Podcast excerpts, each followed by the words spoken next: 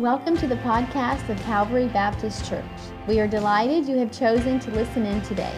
It's our hope the message of Jesus will continue to spread and bear fruit, both in your life and the world around us. For more digital content, feel free to check us out on the web at calvarybcmoultrie.com. And now for today's message.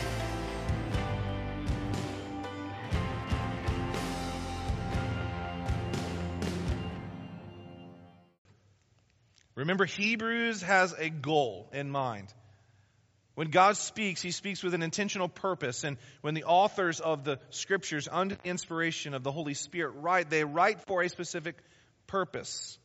And the purpose of Hebrews is to birth in God's people a holy confidence not to fall away from Christ. Not to be swayed by the things of this world or, or the circumstances of our day, but instead Hebrews wants you to have great assurance of who Jesus is and know exactly what it is that he's done in our lives. Hebrews wants to, it wants to put uh, cement to the pillars of your faith. It, it wants to put support around your hope because it believes what we believe, and it's that the more we live for Christ, the more we will receive persecutions and hardships from the world around us. And Hebrews is constantly, it's fanning that, that faith in us, saying it cannot be passive, but it must be active and engaged day in and day out. And let us not forget, from this point, the flow of Hebrews, right? Go back with me really quickly to chapter 6 and verse 19. Chapter 6 and verse 19. And the reason I want to do this is that I don't want us to lose the track of thought that the author of Hebrews is going from here. He's, this is the ending of the last warning that we saw and he says some amazing truths for us in verse 19. He says, We, those who are in Christ, we have this sure and steady anchor of our soul. A hope that has entered into the inner place behind the curtain where Jesus has gone as a forerunner on our behalf, having become a high priest forever after the order of Melchizedek. So we see this, this promise given to us at the end of the strong warning in chapter 6 that, that we, God's people, have this sure and steady anchor. And in chapter 7 and chapter 8 and chapter 9 and chapter 10, he's reminding us of what Christ's priesthood, this covenant he's brought about, and ultimately what we'll look at today, his sacrifice, has purchased. And maybe you're one of those people right now, you're literally saying, I just don't know if I can hang on. Every day, there's one more thing. Every day, there's one more opportunity for my faith to begin to be weathered by illness or the emptiness in times of loss through grief or simply the pressure of serving your family in this community every day. And the point of Hebrews today is to just look at us square in the face and say, we can make it because we have a sure and steady anchor of our soul. Christ Himself. It's to undergird us in endurance. It's to undergird us to not give up hope, but to persevere, to endure. We know that Jesus has already told us that he sympathizes with our weakness. But he is strong. But we must be those who believe what chapter 7 says that Jesus is after the order of Melchizedek. What does that mean? His priesthood is eternal. We don't have to wait for another one to come. His is forever. We can remember what we learned in chapter 8 the last two weeks. That he is bringing about a new covenant. What is the primary thing? God's Spirit becomes part of his people. He grants us new hearts, the laws written on our minds. And now today, we're going to see him moving to that Jesus is the better sacrifice. That Jesus is the better sacrifice, all with the goal that you might see He is the sure and steady anchor of your soul. Right now, God's saying, I care about your hope. I care about your endurance. I care about your ability to keep on following me. And He does so by making us focus all of our attention on what Christ has done. So that's my goal because that's God's goal. As we look at His Word, He's going to show us why Christ's sacrifice is so much better than the Old Covenant. Look again with me at chapter 9. If you're a note taker, we really see this chapter kind of break up into three sections. He spends some time in verses 1 through 10 really talking about the ministry of the Old Covenant. And then he spends just a few sections, a few verses, thinking of speaking of the ministry of the new covenant in verses 11 through 14.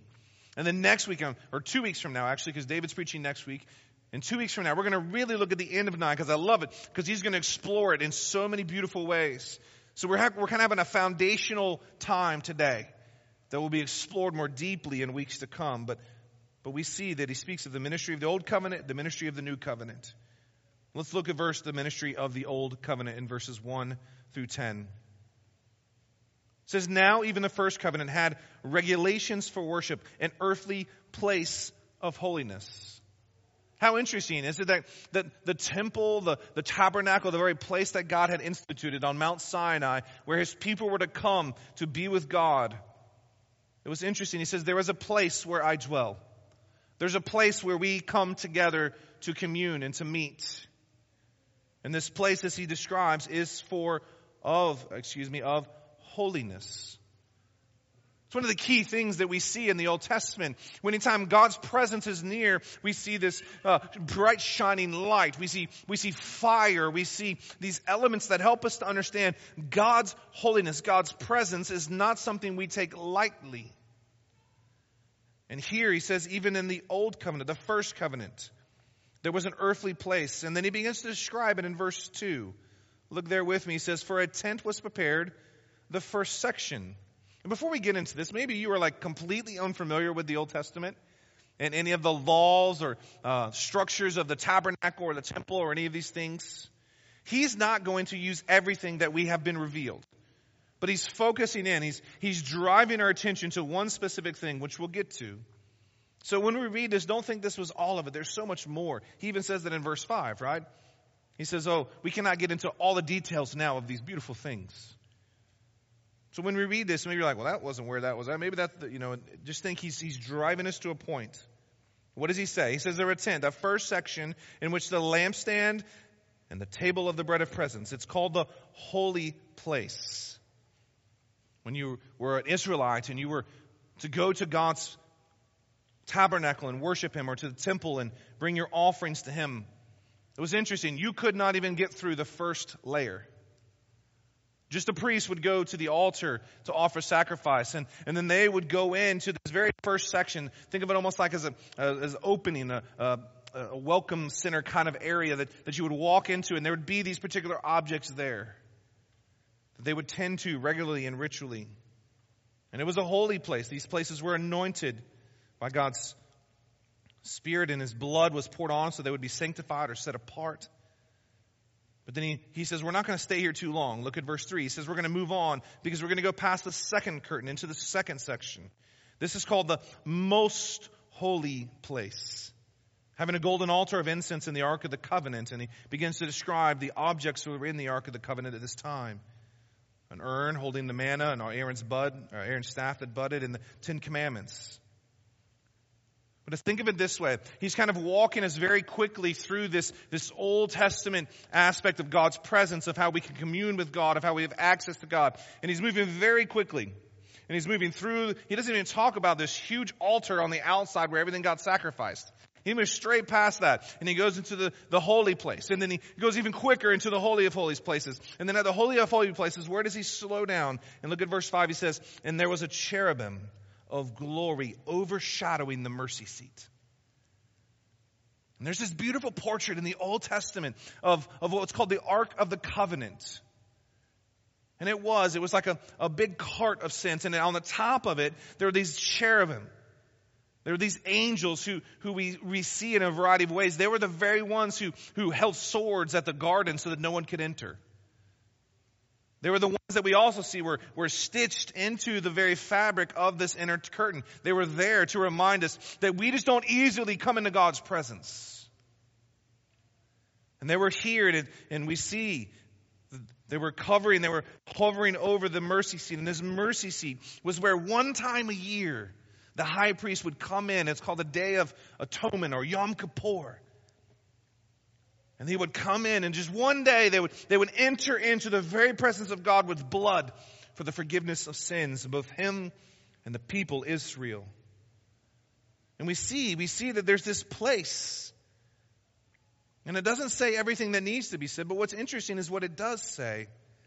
It says that it's profitable for us to read the Bible, particularly the Old Testament. Because one of the things we need to understand is that everything was driving us forward. God slowly, gradually was revealing more about who He was.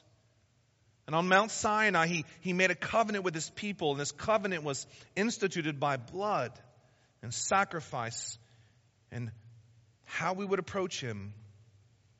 And this text almost seems to have like a blurred vision of everything on the outside so that it drives us to the mercy seat. Why the mercy seat? Why the mercy seat?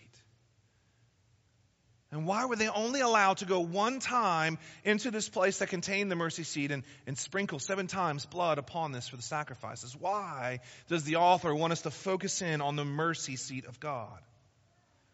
Well, one of the things we need to understand from the Old Testament is that is where it was said God's presence was to dwell. Where Shekinah glory that we see in the Old Testament, where it rested, was on the mercy seat. It's almost like God's representation of God's throne in the heavens was there and he was among them. And so what we have to remember, what we have to do, we're talking about access to God. God's presence among us. So he's describing this in a beautiful way, reminding us that there's glory overshadowing this mercy seat. But he says we're not to speak too much into detail. Because he's going to keep going. Because he doesn't just talk about this place, the, the location where God's presence dwells, but he, he moves on to a sacrifice now in verses 6 and 7. Look at there with me. Again, we're speaking of the ministry of the old covenant. These preparations, thus having been made, the high priests go regularly into the first section, performing their ritual duties. All right, they were to, they were to change the bread out. They were to adjust oil for the lampstand. They were to trim the wick of the candles. There was a variety of things that they were to do every day. He says, but into this second one, verse 7 says, he would but once a year and yet, without, not without taking blood, for which he offers for himself and for the unintentional sins of the people. Again, take note of what the author does not say, but emphasizes here. There are so many details the book of Leviticus has about this scenario and this scene and wants to happen. But he wants to go straight to the idea of that he can't go without blood. That he can't go without blood. It seems as Hebrews wants us to focus on simply this act itself of this idea of a sacrifice necessary. And it uses the word unintentional sins of the people. And I want to make sure you understand what Hebrews is, is using, the author of Hebrews, right? This doesn't mean like, oops, I sinned, and then you realize it, and that's what was atoned for in this moment. This word unintentional can be translated in a variety of ways. But if you were here when we studied the book of Numbers, and we studied Numbers 15, and we talked about high handed sins, and we talked about this reality in Numbers 15. High handed sins are where you know you're sinning and you don't care and you're wagging your hand at God. You're saying, I don't care what you say. I don't, just intentionally walking into sin and saying, screw you, God. This is the idea he's having here, not the idea like, oops, I sinned and I didn't realize I did. David knew, I mean, he, David knew that he was sinning against Bathsheba. But he was willing to repent. He wasn't wagging his hand back at God saying, No, I won't repent of this. No, he was willing to. So he's not saying just a, it's just a small amount of sins. No, this is the, all the sins, but especially not for those who are in unrepentant state before the Lord. This unintentional sin is not meaning the things that we don't realize, but also it's the idea of fist towards God. This is the very idea of unrepentant sin. This is what was being atoned for in the old covenant. But notice how often they would have to go. Once a, once a year. For how many years? Every year. Every year. Imagine that. Imagine that day build up. You're like, oh, it's getting really close to Yom Kippur. I'm so excited. The high priest, he's going to go in and he's going to atone for our sins, both his and the people. And then he goes in and he atones for the sins and you're like, yes! And then you walk home and you yell at your wife and you sin against her. And you're like, dang, I got to wait a whole another year again. And immediately the burdens of all the sins began to build up, began to build up, and then it was washed away. And then immediately, guess what happened? It began to build up and it began to build up again. And this is what he's reminding them of, guys, that this was regularly something they would do. They would repeatedly go in and they had to bring blood. And he's making some interesting observations here in verses 8 through 10, so let's look at them with me. It says, By this, so he's explaining the situation, by this, the Holy Spirit indicates that the way into the holy places is not yet open as long as the first section is still standing. First, pause. How amazing is it that the author of Hebrews believes who is behind the writing of the Old Testament? The Holy Spirit. Right? The Old Testament, the Jews of these the people they believe the Holy Spirit was an author of the Old Testament. There's a testimony to it right here. But it says that what he's indicating, something interesting, that the way into the holy places is not open as long as the first section is still standing, which is symbolic of the present age. Basically, what he's saying here is this idea the Holy Spirit's teaching us something that we can't enter into the Holy of Holies while the temple sacrificial system is still going on. We cannot enter as long as this is still going on. And we see is think of it time wise. Don't think of it um, basis wise. Think of time wise. And we see it in verse 8, uh, 9. Why? He says, according to this arrangement, gifts and sacrifices are offered that cannot perfect the conscience of the worshiper, but only deal with food and drink and various washings and regulations for the body imposed until what time? The time of Reformation. Don't think Martin Luther. Don't think John Calvin. Don't think Ulrich Zwingli. No, he's not talking about that Reformation. But he's talking about the moment that the sacrificial system of the old covenant is no more. When did that happen? Approximately 70 AD. God himself shut down the Old Testament sacrificial system. Do you realize Jews nowadays, they don't have it?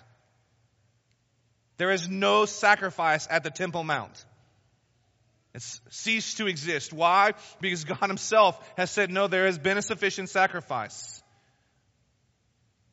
What's interesting is even, even it was much later, it was like three or four hundred, the, the Jewish rabbis got together and says, man, we got to rethink how we explain the Old Testament now because we can't sacrifice. So they had to reinterpret the Old Testament in some ways with some, some nuances and new things that they had to bring about. Why? Because the sacrificial system is gone. It is no more, just like Jesus, uh, we're being told here. This age has ceased. It's no more. They, not only that, but look at what it was not able to do. These sacrifices were not able to perfect the conscience of the worshiper. But they dealt with food and drink and various washings, everything that had to do with external. Think of what Jesus said now. When you think of food and washings, Jesus says it's not what you put into the body that defiles you. Right? Jesus is helping us to understand what they're meaning here. It's not what I put into me that defiles me, but it's what what? What comes out of the heart that defiles us. The Old Testament system only dealt with external realities. Washing of the body. Washing of food. Washing your hand. All these variety of things. But it never truly changed the worshiper. The focus here is that the Holy Spirit says access to God was very limited in this time back then. The high priest, that he would go in once a year. That basically the, the tabernacle said, You cannot draw near to me. But we see something interesting as it breaks into the verse 11. We see that, that a day of atonement was, was not able to perfect the conscience of the worshiper. You see, every year they would have to go back and sacrifice again. But Jesus was not so. Look how Jesus' covenant that he brings about in verse 11 now. One of the things you need to think about when you think of the old covenant, think they had to regularly, repeatedly offer sacrifice that never really worked. Can you imagine being in that system? The system where I have to earn, I have to pay back, I have to do this, and then the moment, and, and then you have to come back again, and you have to work, and you have to come back again, but nothing ever truly cleansed you, nothing ever truly prepared your conscience. I think the Lord was merciful to these people who truly believed that there was a sacrifice to come, but, but nonetheless, was the Spirit of God did not indwell them.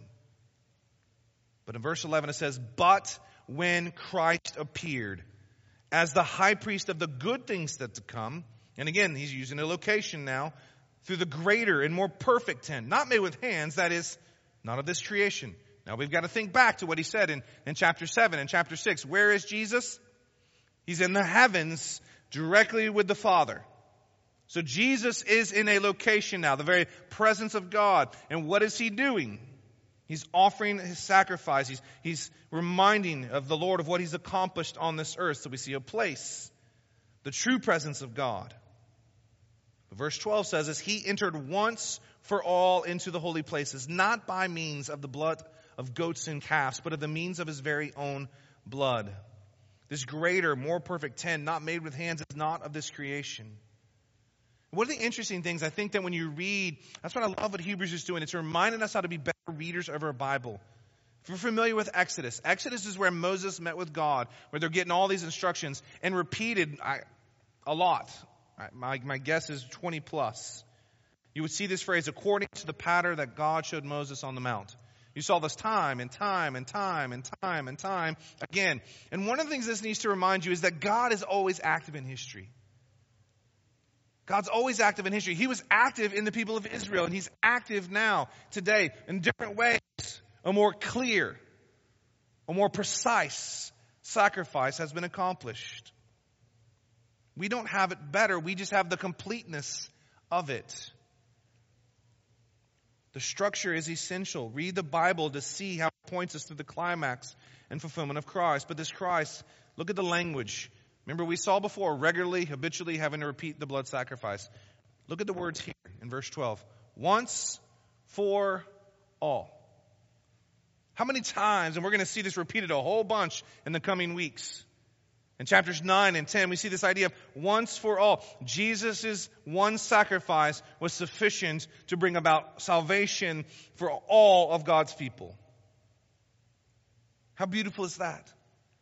Like sacrifice isn't happening continually right now. Like Jesus isn't up in heaven having to slit his arm to drip some more blood out every time you sin. Jesus isn't having to take the cup of, of the blood that he saved. If he saved it, he didn't save any, but they poured a little bit out every time. Oh, you sinned again. Let me drip a little bit more out. Oh, you sinned again. Let me drip a little bit more out. No, there was a one sacrifice that was sufficient. And we're going to see this explained in beautiful language at the end of this chapter. But once for all. And he didn't do it with the blood of goats and calves. And we see this kind of, this marching cry. And not goats and calves, not goats and calves, not goats and calves. His own blood. And this has to do with this will that he talks about in the coming weeks. But what I want, what I want to try to do, and I want to emphasize this point because I've heard us sometimes in modern world use Jesus' blood like a lucky foot of a rabbit. We throw out the, the blood of Jesus like it's just our little thing we rub real quick so that we can be, you know, protected in this moment and all these things. And what I want to be careful of is that you never separate the blood of Jesus from Jesus himself. Yes, we see throughout Scripture, and we see even in verse 22, that without the shedding of blood, there is no forgiveness of sin. I understand that. Yet we must notice, and we must never separate the blood from the person of Jesus. I say this because we cannot simply make Jesus a blood donor and a lucky rabbit's foot. He is King of kings. He is Lord of lords who has stepped down out of heaven, gave of himself so that we might have life. He's not so that you can have your moment in the sun now that you can use Jesus to get your new job, or you can use Jesus for this, or you can. No, Jesus says, I've taken care of your greatest problem. You are a sinner under the wrath of God. Blood means something had to die. Something had to give up life.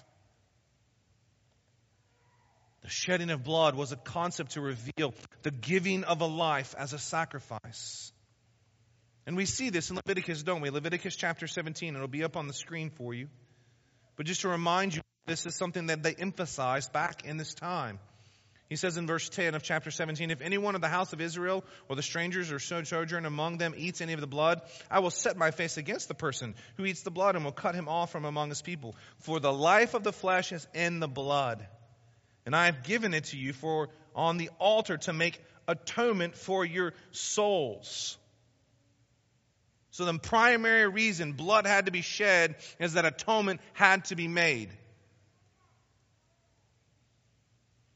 And I don't, I don't want, I don't try not to, to be overly unsympathetic or, but Jesus' is in blood isn't what you can use to cover something so that you can get a blessing out of it. We've got to be very careful with that. This idea that, that now I can use the blood of Jesus and I can manipulate circumstances because I'm His and He's mine. That's not the point of the shedding of the blood of Christ. It was so that you will not endure the wrath of God that you deserve. It has everything to do with the fact that you deserve God's wrath. Your sin is damnable for all of eternity. Don't trivialize the death of Jesus by making his blood something you can just use as a lucky finger charm or whatever you want to do with it. We cannot do that.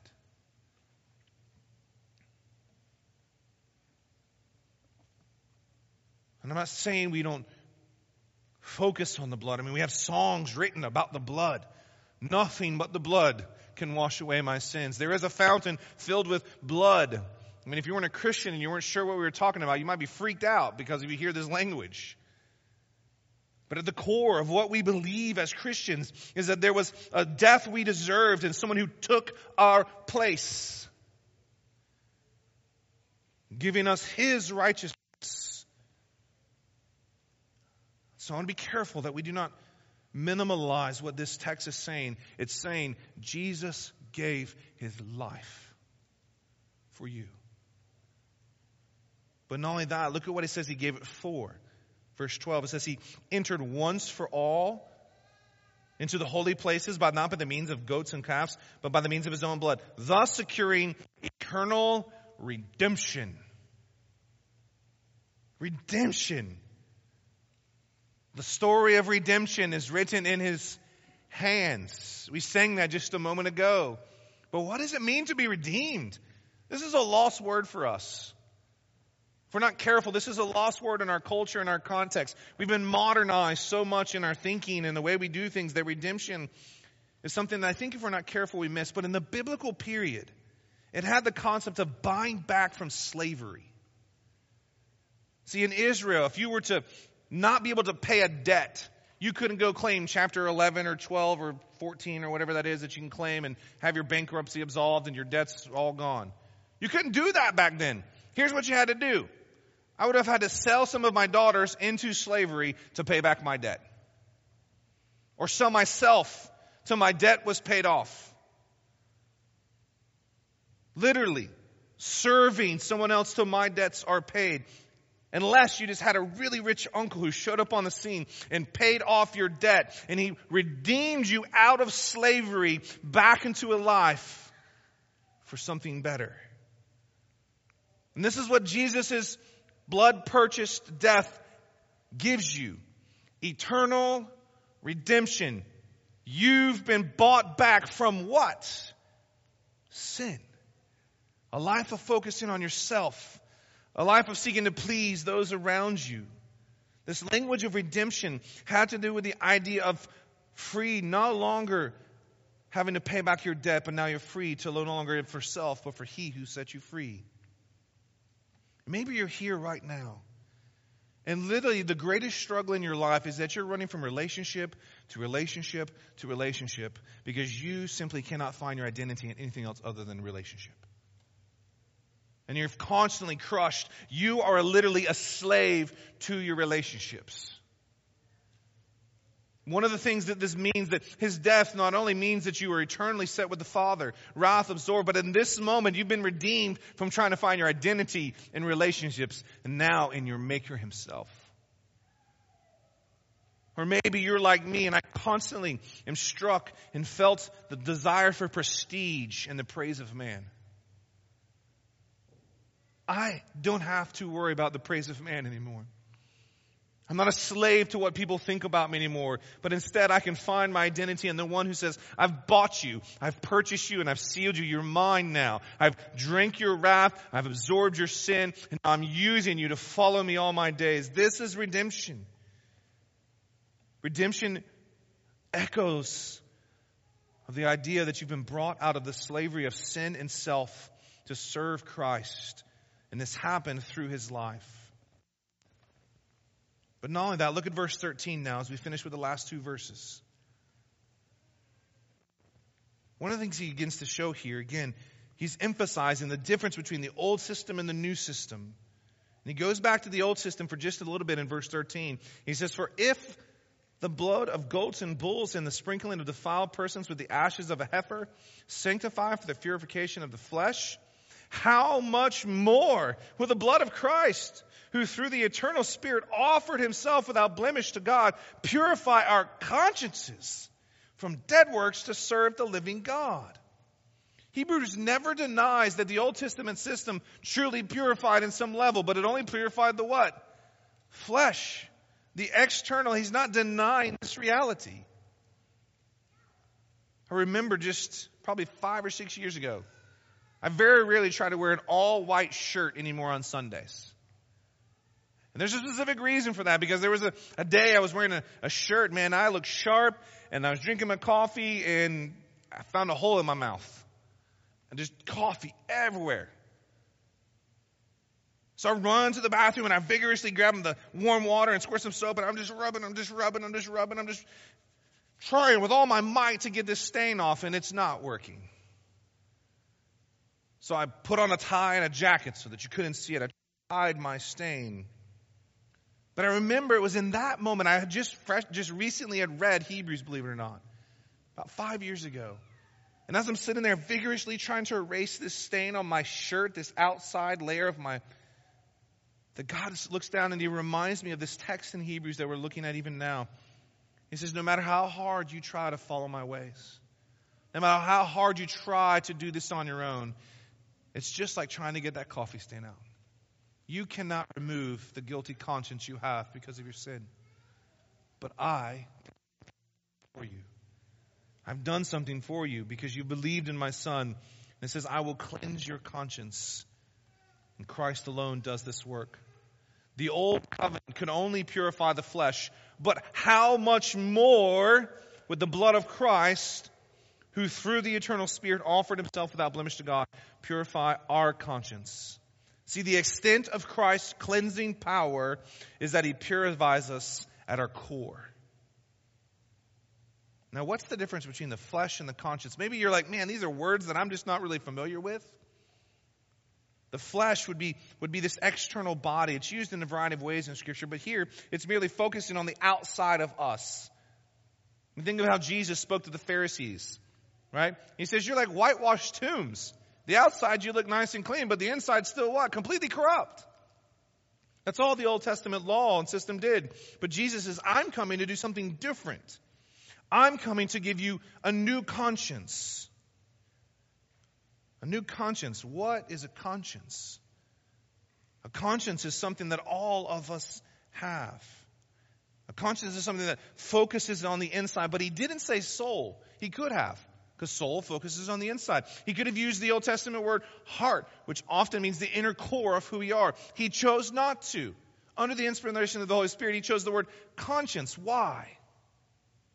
Why did he choose the word conscience? What exactly is a conscience? Maybe if you think of it as this little voice in your head, or if you're Becca, it's that little voice behind your head. For some reason, she uses the word behind. Or it's that little angel on your right shoulder, you know, that's telling you the right thing to do.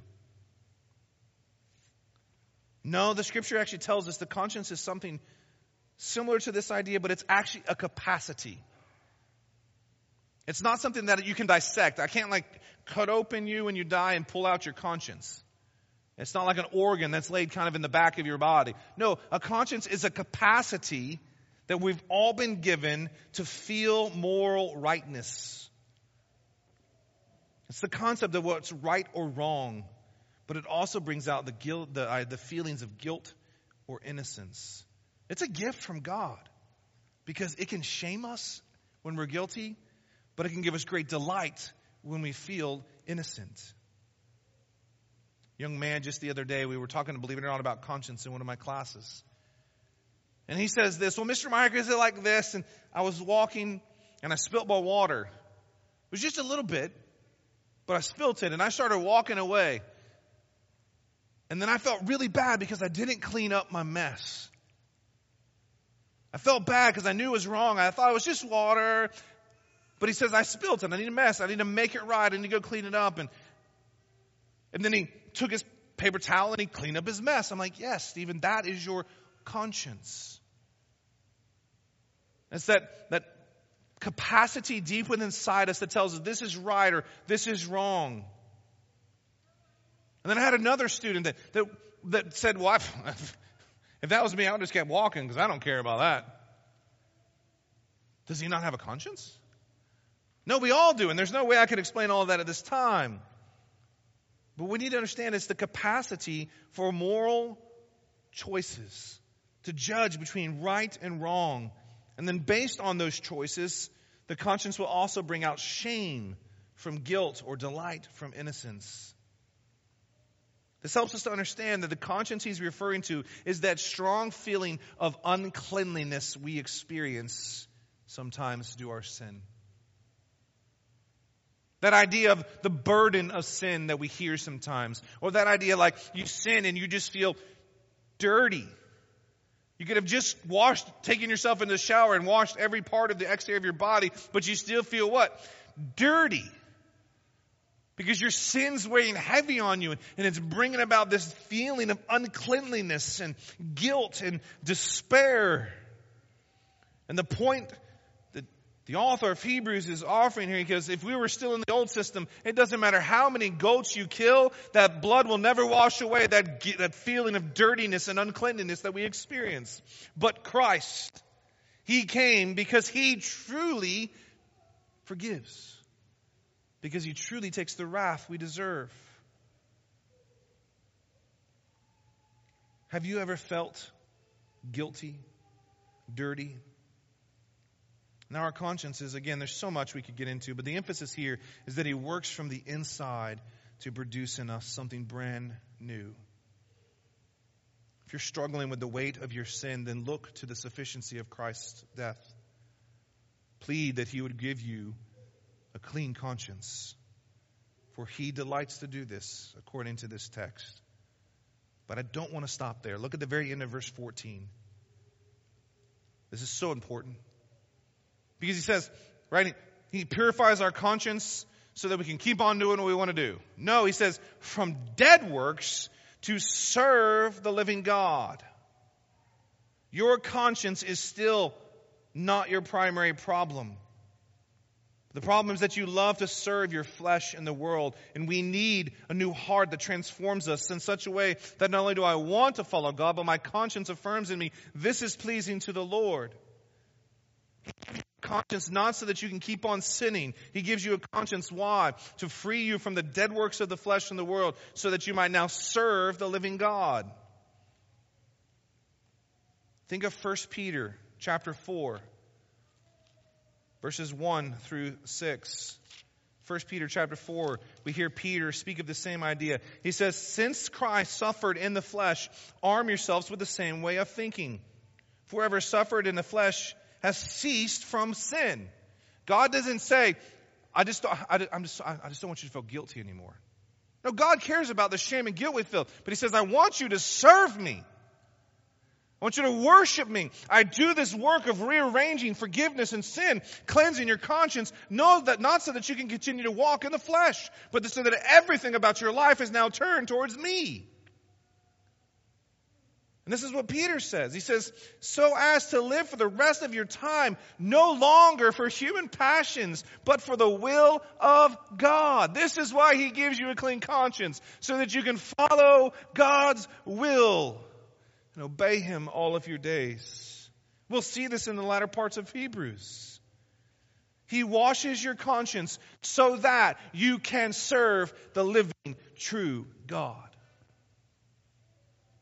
And I'm afraid. I'm afraid if you were like me, young, young in my walk, I was just using Jesus to clear my conscience, not because I wanted to follow him. I was just tired of feeling guilty.